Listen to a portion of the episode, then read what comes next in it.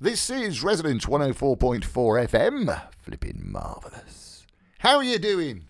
Tis I, Nicholas of Hennigan. Oh, yes. Coming at you once more in glorious stereo, stereo, stereo uh, on uh, FM and, of course, on bohemianbritain.com. The uh, genesis of which I've told you before, but I'll remind you again it's because we've been voted the number two Bohemian podcast in the world to follow uh, by, uh, was it Blog, Blogspot? Anyway, one of them. Feedspot. Anyway, yeah. Um, and as I've mentioned before, I got to think, what, how, how can you be a successful bohemian? Does that mean you have like two cans of beans instead of one? Is your garret where you create a bit bigger than the next one's garret? So uh, anyway, Literary London on Resonance FM was voted the number two uh, podcast to follow in the world. Number one's in New York. Uh, and it just got me thinking. So we've set up bohemianbritain.com, which is a mixture, a mess up, a mess, a glorious get together of podcasts and reviews and any messy stuff that goes around the bohemian lifestyle. Uh, and if you'd like to get involved, if you fancy writing a few theatre reviews or book reviews or anything like that, then do let me know. Uh, probably the easiest way is to email me here, radio at mavericktheatre.co.uk, radio at mavericktheatre.co.uk, or go to bohemianbritain.com, www.bohemianbritain.com, and I think there's a contact us thing there somewhere. But, you know, have a look. Yeah, if you'd like to get involved, it'd be great. Also, don't forget, if you're a writer yourself or you've uh, bought something out or you're even self publishing a book, then again, get in touch because we talk to all sorts of people, uh, which I kind of love doing. You know, there's some very famous writers and we go to the Wellcome and the Booker Prize and all that kind of stuff. But some of the best things we've done have just been chats with local writers, um, many of whom I love. So do get in touch. It'd be nice to hear from you. Um, I'd like to say hello to Shakespeare. I don't know if you're listening to our previous show. I was at Stratford upon Avon at the Royal Shakespeare Company. Uh, on a course uh, uh, very kindly funded by the Arts Council uh, and Screen Skills. I'm going to get someone in to talk about those. Uh, and I had a little chat uh, by the side. We did our top 10 Shakespeare films, or at least films based on Shakespeare's stories. Or was it our top 15, actually? Was it 15? I don't know. It's inflation. Hey, it might have been. Um, and it was it was rather jolly fun. And I'd like to say hello to Matt Shakespeare. Nobby. Yeah. Hello, Nobs. Uh, Nobby apparently takes me to bed with him. Ah, yeah. I, I only know this because, in fact, he's a mate. you know, and I don't mind being in bed with him. I don't mind. I might, I could talk like very gently as well. That might help send him to sleep. Okay. So anyway, hello, Nobs. Hope you're all right, mate. And uh, I've bound to know someone called Shakespeare, aren't I? Verily, forsooth. Um, he um, he lives in South London. So yeah, all right, mate. Nice to see you. But this week on Literary London, we talk about literary Irish. St. Paddy's Day, of course. My name is Hennigan. Surname is Hennigan. So what do you expect? My folks are from uh, County Mayo, a little tiny place no one's ever heard of called Bonniconlon in County Mayo. And uh, we always like, uh, I'm off in a bit actually, to st- you know, kick a few heels and sink a few of few, uh, few of the dark uh, pints uh, in a few minutes. But I came across this a while ago and I played it a while ago, but I thought it was time we should do it now. It's a fascinating interview with a great of Irish literature, uh, and it's from 1962, so it's it's fairly ancient, um, and in many ways very different times to those that we live in today. But the legend is Sean O'Casey, and so without further ado, I want to introduce you to Sean O'Casey discussing his work back in 1962. What happened the first night that Plough and the Stars opened? I understand that's quite a story. Well, it is quite a story, but it's it's been recited so often that it's um, a bit tedious now. A twice told tale, you know? Yes. Vexing the dull ear of a drowsy man. That's what the story about the riots that took place in the theatre and the production of The Plough and the Stars is. It was just a violent reaction on the part of the nationalists that didn't like the critical nature of the play and assaulted the stage and attacked the actors. And the actors fought back, and Yeats came out and denounced them all and said they, they had misbehaved themselves again. And finally called in the police because there was no possibility of quelling the disturbance. There were hundreds of people, men and women even, trying to get onto the stage and pull the curtains down and wreck the place. It wasn't an uncommon occurrence in Ireland. It occurred with Synge. Synge's play, the, before mine, the play by the Western World. And it occurred uh, in this old uh, 19th, 18th century theatre, Smock Alley, in Dublin, when the final end of that theatre was they set fire to all the chairs and furniture, and the whole theatre went up in smoke and fire because they, they didn't like a play that was being produced. What is the background to the reason that you won't allow your plays to be put on in Ireland now? Well, it's. Uh, there was a festival to be held in Ireland in 58 called An Tóstal. It's an Irish word meaning gathering together for entertainment, you know. Toastal. And uh, I was I'd written a play at the time called The Drums of Father Ned. And the chairman of the committee of the council heard of it and he asked me would I send it to him for consideration. And I said, well, I was very reluctant to do so, but after several letters I decided to let him see it. And I sent him the script. It was in manuscript at the time. Sent him the script and he was delighted. It was just the play he wanted to cap and crown the festival. And that was all right. I was agreeable to me and everything went on all right. Till a week before the, uh, a couple of weeks before the Tóstal was to begin. And suddenly the Roman Catholic Archbishop of Dublin publicly announced that he wouldn't permit any priest in his diocese to say a votive mass for the Tóstal if any play by O'Casey or Joyce were produced during the event, during the festival. So that started all the pious people protesting. All the religious societies got up on their hind legs and demanded that the play be rejected and, and uh, Joyce's play that was going to be done was to be thrown out. And the committee took fright and worked in such a way that I decided to withdraw the play. And because there was no protest made against the Archbishop's ban, I decided to ban all my plays in Ireland for the future, professional performances. And it's been banned ever since. I think that Ireland should have, at Dublin at least, should have protested against the Archbishop's ban on a play that, uh, of, for, a play of a dramatist that was an Irishman. A damn sight better Irishman than the Archbishop because at least he knows the language of his country, which the Archbishop doesn't.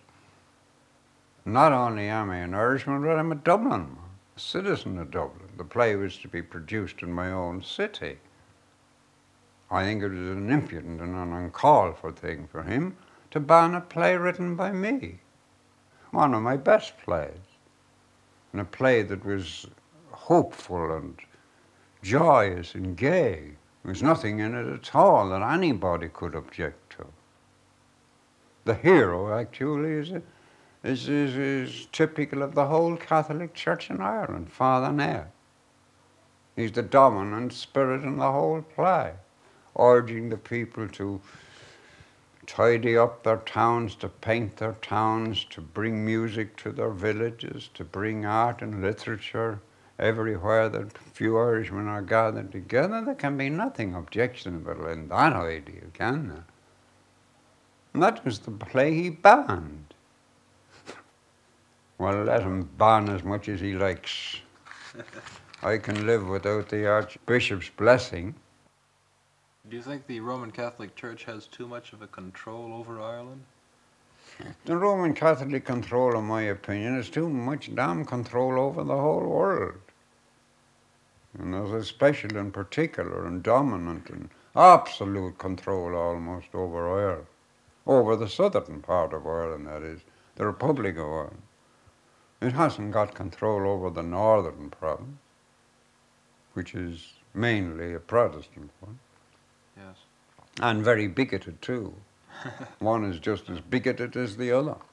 They would protest against any play produced in Belfast that would have a laugh at a Protestant clergyman, I suppose, or any Protestant kind of practice. And the others would equally condemn and protest against a play criticizing the practices of the Catholic clergy. They're all the damn same. Wherever you get this dogmatic institutional religion, you get division, intolerance. It's only when people give up religion or the idea of religion altogether that you begin to get a bit of sense, fair dealing, and decent living. The English people are completely indifferent to religion, at least nine tenths of them are. And in consequence, you can live in peace in England anywhere you go. They don't ask you what you are or where you go or what you believe. They don't care. So you choose to live in here in Torquay. I think the or any rather, place or in in England. England rather than Any have place go in back to England. Ireland. Yeah. I'm not looking for a shortcut to playwriting, but what method do you follow when you're writing? For instance, do, do you compose on a typewriter? No, When- I don't compose on a typewriter. I write. I've written all my plays out in longhand, not consecutively, not page by page in a copybook the way many dramatists have done, but jotting down thoughts and. Uh, and I couldn't do that when I was working. Yes. You see, then it would be impossible for me to sit down unless I spent the whole damn night at it. I used to occasionally at dinner hour, breakfast hour, I used to carry a kind of a book with me and jot down uh, thoughts and bits of dialogue that came into my head on the play that I was working at. And might be the last scene, or it might be the third scene, it might be the first scene. And if I hadn't got the book with me, I'd look about for a scrap of paper and record them there before I went back to work. Then when I went home, I weaved them into the my handwritten part, uh, section of the play. And that was all done. It took me some years. It took me two or two years or so to write Juno, many years to write The Plough and the Stars. And then I typed them roughly out on a typewriter and amended all that and changed it if I thought a change necessary. And if I didn't like a phrase here, I took it out and put another in, so on, trying to improve it as much as I could. And then I did what I call the final draft, which was sent to the Abbey Theatre. But even even then, when the draft came back and they were published, when I received the first galley proofs from the publisher, I went through that and sometimes I changed a little here and there or added a little phrase that had come into my mind that I thought worth recording. And that, I think, concluded the uh, writing of the play. But when the play hadn't been written or wasn't written till the galley proofs were returned corrected to the publisher. Then I considered the play written. And that took years of work. But how I was inspired by it, of course, is another thing. I was interested in everything that happened around me, and I'm interested still in everything that happens around me. Although I hadn't uh, what I would call keen sight that normal people have, I had a very keen sense of observation, and that gave me keen sight for the little foibles and little gestures and little eccentricities of that individual and the other individual that I never forgot once I saw them. And I had a very acute ear, very acute ear for any little phrase that interested me. It remained in my mind. I, I usually added to it or I wove another completely different phrase from it. But these phrases that I heard and the things that I saw were recorded in my mind and uh, selected then added to or changed to suit my own fanciful idea of what this character or that character might say in the play.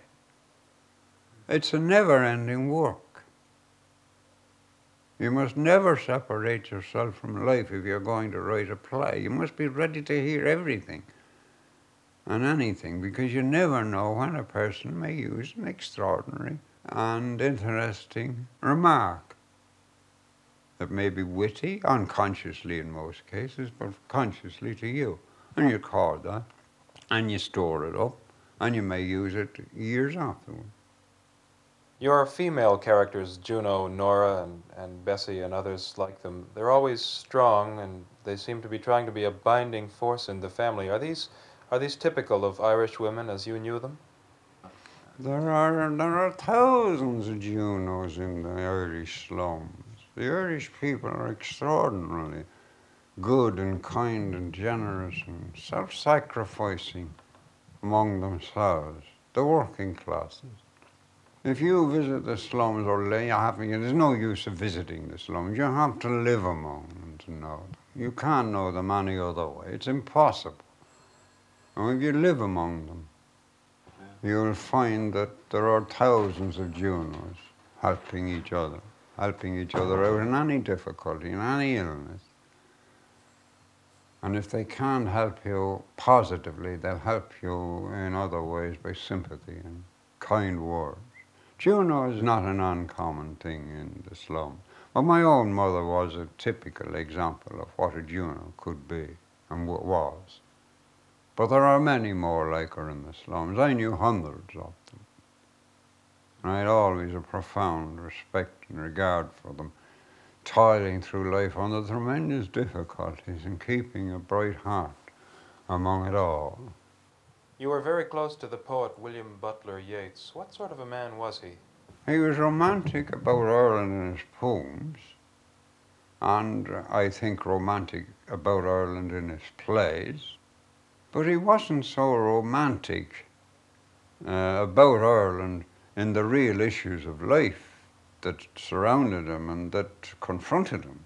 For instance, he wasn't very romantic when he stood on the Abbey stage denouncing the rioters in the Abbey Theatre on the night of the production of the, the Plough and the Stars. He was quite realistic. Yeats could be intensely realistic in dealing with a problem. Why did he write so differently from what he uh, in, in a practical sense then? he had been influenced, of course, by the old Irish saga, the old Irish mythical stories of kings and queens, and he wrote very beautifully about them. And he, he was a very great poet. Everybody, I think, admits that Yeats was a great poet, as far as I know. A few are being, beginning to question his, his authenticity, or whatever you call it as a poet, but I think Yeats and most literary men seem to agree that Yeats was an extraordinarily great poet. But Yeats, as well as being a great poet, was a great man. He's an extraordinary individual. And I don't think Ireland uh, will get his like again for many uh, a long year. Anything equal to the great Yeats. And uh, Ireland is, uh, once Yeats died, the Abbey Theatre died with him. The Abbey Theatre's never been anything like the Abbey Theatre that Yeats and Lady Gregory, of course, uh, led and guided. It has become now a mean, vulgar, commonplace uh, exhibition of itself. I think the Abbey Theatre, I think God Almighty had a hand in um, obliterating the Abbey Theatre when he set fire to it, when, when it went up in, in flames. Oddly enough, while the Stars and Stripes was being produced in it. It was reduced to ashes. And the Abbey Theatre, as we knew it, is no, no more now. There's not, a, there's not even one of the foundation stones left.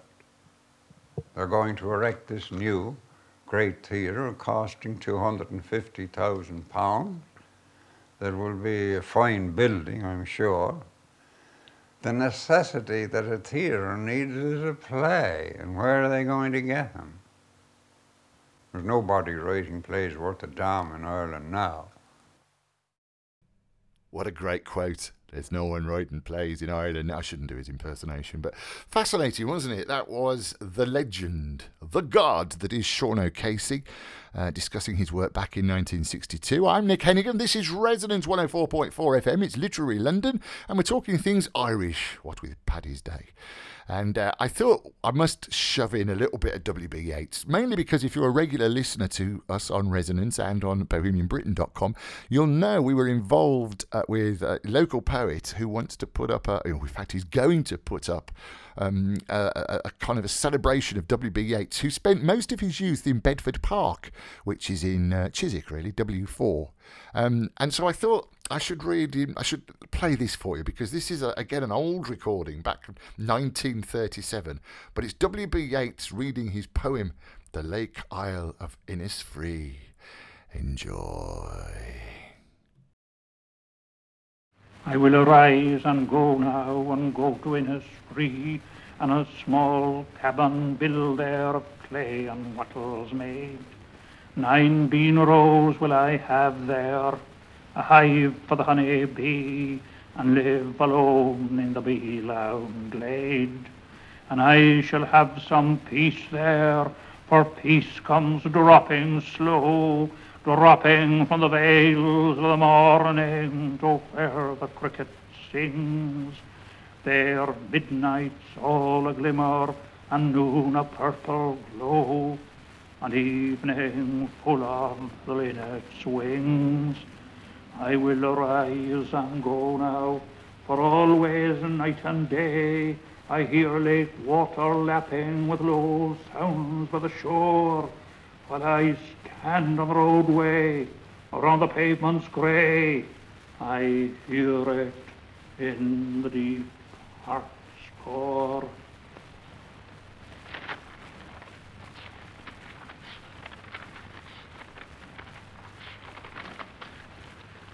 Another emblem there, that stormy white, but seems a concentration of the sky. And like the soul it sails into the sight, and in the morning's gone, no man knows why, and is so lovely that it sets to right what knowledge of its lack had set awry, so arrogantly pure, a child might think it can be murdered with a spot of ink. Sound of a stick upon the floor, a sound that somebody that toils from chair to chair, beloved books that famous hands have bound, old marble heads, old pictures everywhere, great rooms where travelled men and children found content or joy, a last inheritor where none has reigned but lacked a name and fame, or out of folly into folly came. That was incredible, wasn't it? Yes, W.B. Yeats reading his poem, The Lake Isle of Innisfree, which some people say was inspired by Chiswick Eyot, Chiswick Eyot's a little sort of island on the Thames. If you ever watch the boat race, by the way, which is coming up again, it's back back in London after the lockdown and the Hammersmith Bridge being closed. It's all reopened now. It's going to be happening. Um, I'm not going to be able to make it this year for the first time because I'm very privileged and proud to be asked to present a charity raffle at Birmingham Repertory Theatre, who is celebrating the 50th year of their new theatre being uh, on Broad Street in Birmingham, if you know Birmingham at all. The Repertory Theatre used to be the old Rep, and I think actually it was the very first repertory theatre company in the world. And any actor that you care to name from the 20s and 30s onward trained at Birmingham. And I'm really quite proud, really, being a Brummie myself, that, uh, that I'm going to be doing uh, the charity auction at the gala dinner. You could come along if you like. Check out Birmingham Rep. The tickets are £200 each. Yeah, uh, or you, I think it's twelve hundred quid. Was it two and a half? Two thousand four hundred for a table of twelve. Check out birminghamrep.co.uk. It's obviously worth it for seeing me. And no, before you ask, I'm afraid I haven't got any comps. Uh, but they're a great bunch at Birmingham Repertory Theatre, and it's a big. They're sort of big fundraiser. I say I'm very pleased and privileged that I shall be a part of it, even if I can't make it back down for West London in time for the boat race. Save a kidney or two. Hmm? A few brain cells will recover because of that. But uh, yes, I, so uh, if you'd like to get in touch, having had a couple of classic, uh, well, conversations and a poem, W.B. Yeats, of course, it's Cal Howe, a local poet, lives in Chiswick. He was the driving force behind putting up uh, um, a tribute to uh, W.B. Yeats, who spent most of his boyhood in Chiswick W4, Turnham Green Terrace. Get off there, turn right, you'll soon see it. By the Tabard pub. Which we all know very well, or at least I know very well. Uh, and uh, well done, Cal. really sort of pushed and drove this thing through. And if you go to the um, uh, podcast at bohemianbritain.com uh, or indeed Literary London YouTube, uh, you'll be able to see Cal talking about the campaign and what's involved and how he's had to sort of beaver away to make it happen. But I can report it's all gone well. They managed to raise all the money that he needed, uh, and we're going to get this incredible um, tribute to W.B. Yeats, who, as I say, spent most of his boyhood in West London. Um, yes, the Lake Isle of Innisfree from 1937, which is why it sounded a bit crackly because he's not around, is he? You know what I mean? Yeah, you get it, you get it. So um, let me just remind you as well, if you'd like to get in touch, uh, if you're um, if you fancy writing a few reviews or recording a few things, then uh, get in touch. We've got um, bohemianbritain.com, which is a sort of a mess for anyone in the arts. Uh, reviews, podcasts, videos, whatever you fancy. Uh, or if you're a writer yourself, then do get in touch. It's uh, probably easiest to get me through uh, email, radio at mavericktheatre.co.uk. Um, probably best not to send anything through the post because I don't go into the Resonance Studios very often now. Uh, we've got a little address here. This marvellous place that I'm at in Hammersmith. Look at the size, hey? Well, corporate headquarters or the broom cupboard as it's sometimes called. Uh, so it's probably best to email initially. As I say, we I tend not to get the posts nowadays. Resonance FM, something else that's changed over the last couple of years. But uh, yeah, do get in touch. It'd be nice to hear from you. Radio at mavericktheatre.co.uk. And that's about it for this Irish slice. I'm off now, as I say, to kick my heels at the moon and sink a couple of pints of the black stuff. Have a fantastic week. I'll see you next time and thank you for your company. Uh, I'm Nick Hennigan. This is Literary London on Resonance 104.4 FM.